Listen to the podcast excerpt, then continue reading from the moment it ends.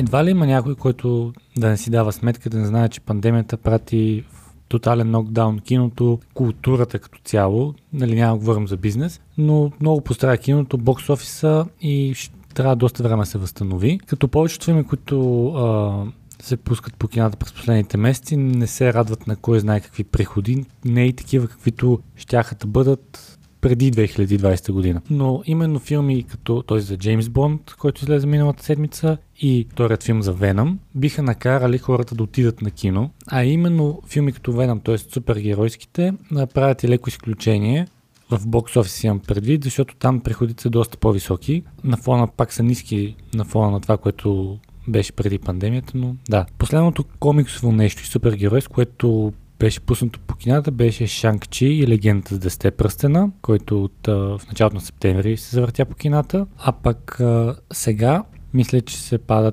третият комиксов филм тази година, който ще тръгне по кината, е Веном, време е за Карнич. Тук казвам трети комиксов, като не броя режисьорската версия на Лигата на справедливостта на Зак Снайдер, защото тя по кината не се завъртя, не е и глобално. Иначе съм тотално сигурен, че много хора ще да гледат а, втори филм за Веном, защото първият от 2018 се оказа доста приятна изненада. Това беше реално първият а, самостоятелен филм за този антигерой и Том Харди така направи, че да просто превзе ролята, стана си негова и едва ли друг може да изигра по-добре Еди Брок от него. Въпреки, че Веном имаше своите пропуски в сюжетните линии. Беше едно наистина добро и свежо попълнение към супергеройските филми, защото беше точно такъв объркан антигерой, така да го нарека. Затова и очакванията към втория филм бяха доста високи, защото можеше да развие героя по доста добър начин.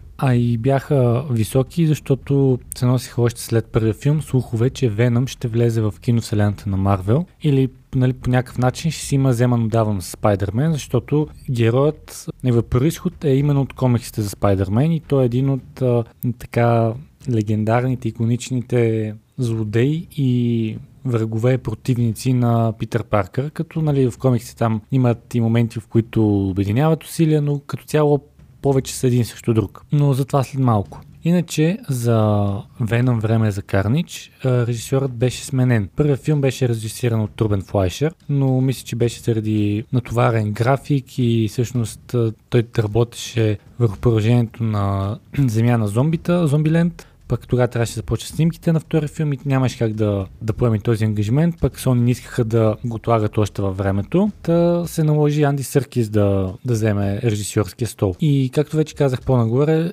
Флайшер не свърши лоша работа в първия филм, но определено имаше още какво да се желае. Съркис от своя страна много обича така да се заигра с CGI-а в филмите, в които режисира. Затова и лично на мен ми се стори като доста удачен избор, когато беше обявен. Именно за този филм. Но иначе най-общо казано, това, което трябва да се знае за филма е първо ще се почна с това какво е симбиот, защото ако някой не е гледал първия филм или не е наясно с комиксите, ще е малко странно. Та в комиксите симбиотите са извънземна форма на живот, която много наподобява на паразитите. Имат нужда от приемник, за да съществуват, от който всъщност се хранят и когато са готови, просто нали, напускат приемника към следващ и този остава просто мъртъв. Те са му изпили живот, как се казва. При Еди Брок обаче и Веном ситуацията не е такава, защото симбиота не се храни с Еди, така че да, да го умори, а си набавя необходимата храна по друг начин. Във филма е обяснено как, затова няма да се задълбавам. Като цяло в първия филм беше показано как как Еди се добива с, с симбиота, с Веном. Там просто той в ролята си на разследващ журналист се натъква на една фундация, Life Foundation, ако не се лъжа беше, която именно прави такива изследвания и по някакъв начин от космоса успява да се а, здобие с а, такъв симбиот. Къде е нарочно, къде е по някаква случайност и започва да експериментира. И така по сечение на обстоятелствата, който не е гледал да гледа първия филм, Еди се здобива с симбиота, с Веном и там започва едно напасване, защото а, Веном си е хищник. Той си иска да, да си яде, да, е, да бунтарства, докато пък Еди не е точно такъв. Но въпреки много различни, двамата някакси много си допадат, а и си взаимно нужни. Да, трябва да разберем във втория филм дали Еди и Веном могат да се погодят в крайна сметка, защото, както казах, ако един иска по-нормален спокоен живот, то други иска да хруска главите на лошите. А, докато пък в комиксите, между другото, само се върна, Еди се здобива с, а, с симбиота, т.е. с Веном, покрай Питър Паркър, който пък всъщност донася симбиота, бидейки на друга а, планета за някаква мисия, мисля, че беше, а, се връща и просто си мисли, че такъв тип черен, нов черен костюм, който обаче в последствието казва, че това е Веном. И отървавайки се от него, обаче се прехвърля на Еди и така нататък. В, в филма не е по този начин, защото те първа предстои евентуално Спайдермен и Веном да се срещнат в тази така киновселена. Та, за филма, втория филм, това приятелство между Еди и Веном всъщност ще бъде изпитано от тяхната, така да я наречем, приятелска любов. И ще се покаже дали двамата могат да мерят брашно заедно или не. Но на фона на, техните проблеми появява Клитас Касиди, който изигран от Туди Харалсън. Касиди фигурираше в посткредит сцената от първия филм и тогава беше загаднато, че той ще прави по развитие във втория мисля, че е основният злодей. От ниво трейлери не става ясно точно как Касиди а, успява да се здобие с а, симбиот, който е червен и доста по-силен от Веном, особено ако съдим по реакцията на Веном в трейлера. В филма това разбира се обяснено, но няма да, да, да влизам, защото щом не е казано в трейлера, значи не трябва да се знае предварително. Касиди, Клитас Касиди е сериен убиец, което нали, психопат, подплатено с такава сила, каквато му дава симбиота, става доста плашещо. Като филма също е, ще видим и, и Шрек, която е изиграна от Наоми Харис. Тя е също така един а, злодей, който за разлика от Касиди обаче наистина има супер сила и поне пак от трейлерите казвам се вижда, че, че тя може да възпроизвежда звук с нечовешки децибели и сигнали. Нещо като еквивалент на черното канарче в а, комиксите на DC. И това до момента, като казах, е, се знае горе на ниво трейлър. В следващите няколко минути ще споделя впечатлението си от филма, защото имам възможността вече да го изгледам. И разбира се, няма да издам никакви спойлери, просто ще коментирам така по-общо, ще се опитам да, да, да мина през него и да кажа какво ми допадне и какво не.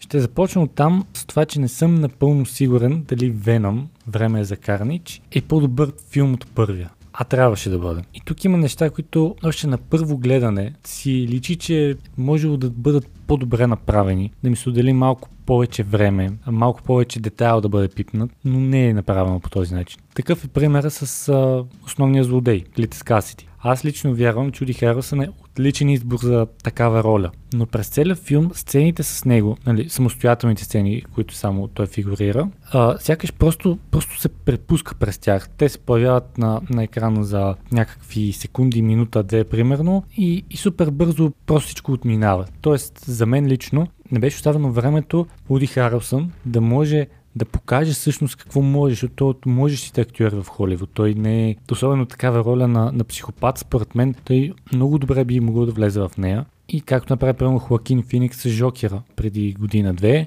също по същия начин, според мен, Харрелсън може да влезе в тази роля, въпреки че са нали, различни филми, но някак си просто не му беше оставена възможност. Не знам нарочно или не, но самия злодей за мен може да бъде направен доста по-страшен, доста по-плашещ, без да отива в хора, отколкото стана. Просто беше малко препускане през сцените, поне за мен. И ми липсваше малко точно това да ме накара да, да, да харесам злодея, което не, не можа да се случи. И ако му беше отделено малко повече време и малко повече беше помислено в, в, върху тази насока, според мен ще, ще се получи доста добре. Ето като цяло, като казах, препускане през сцените, целият филм ми се стори малко така набързо препускане през сюжет, без много да се задълбае.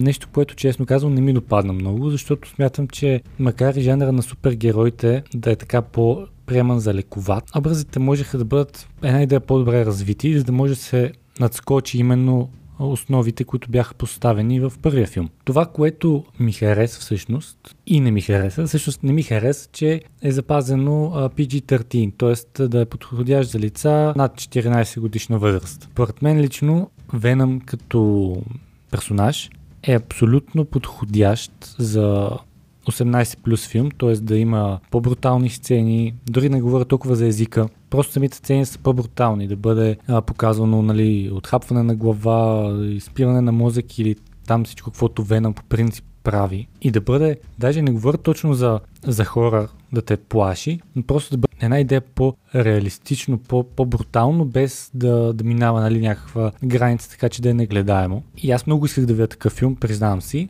По една или друга причина Sony не са се усмели да го направят си го запазили PG-13 рейтинга, но пък Анди Съркис като режисьор тук добре се е справил с това наистина доста да предизвика до крайен предел тази категоризация, защото голяма част от сцените са, които трябва да има отхапване на глави и така нататък, те не са показани, защото ако бяха показани, нали вече минаваме на 18+, но така бяха завъртяни, че знаеш, че присъстват, което окей, в първи филм не си спомням да имаше, може би на едно място, но доста по-рязано беше. И та, наистина заигравал се, доста се заиграл всъщност с границите на, на категорията, което, което ми хареса, но пак казвам, ако правилните хора бяха ангажирани за сценария и беше сложен правилният режисьор за такъв филм да бъде направен 18+, аз смятам, че ще стане нещо брутално яко. В случая не мога да кажа, че е брутално яко. Окей е, спорно дали е по-добър от първия или на неговото ниво или пък под неговото, но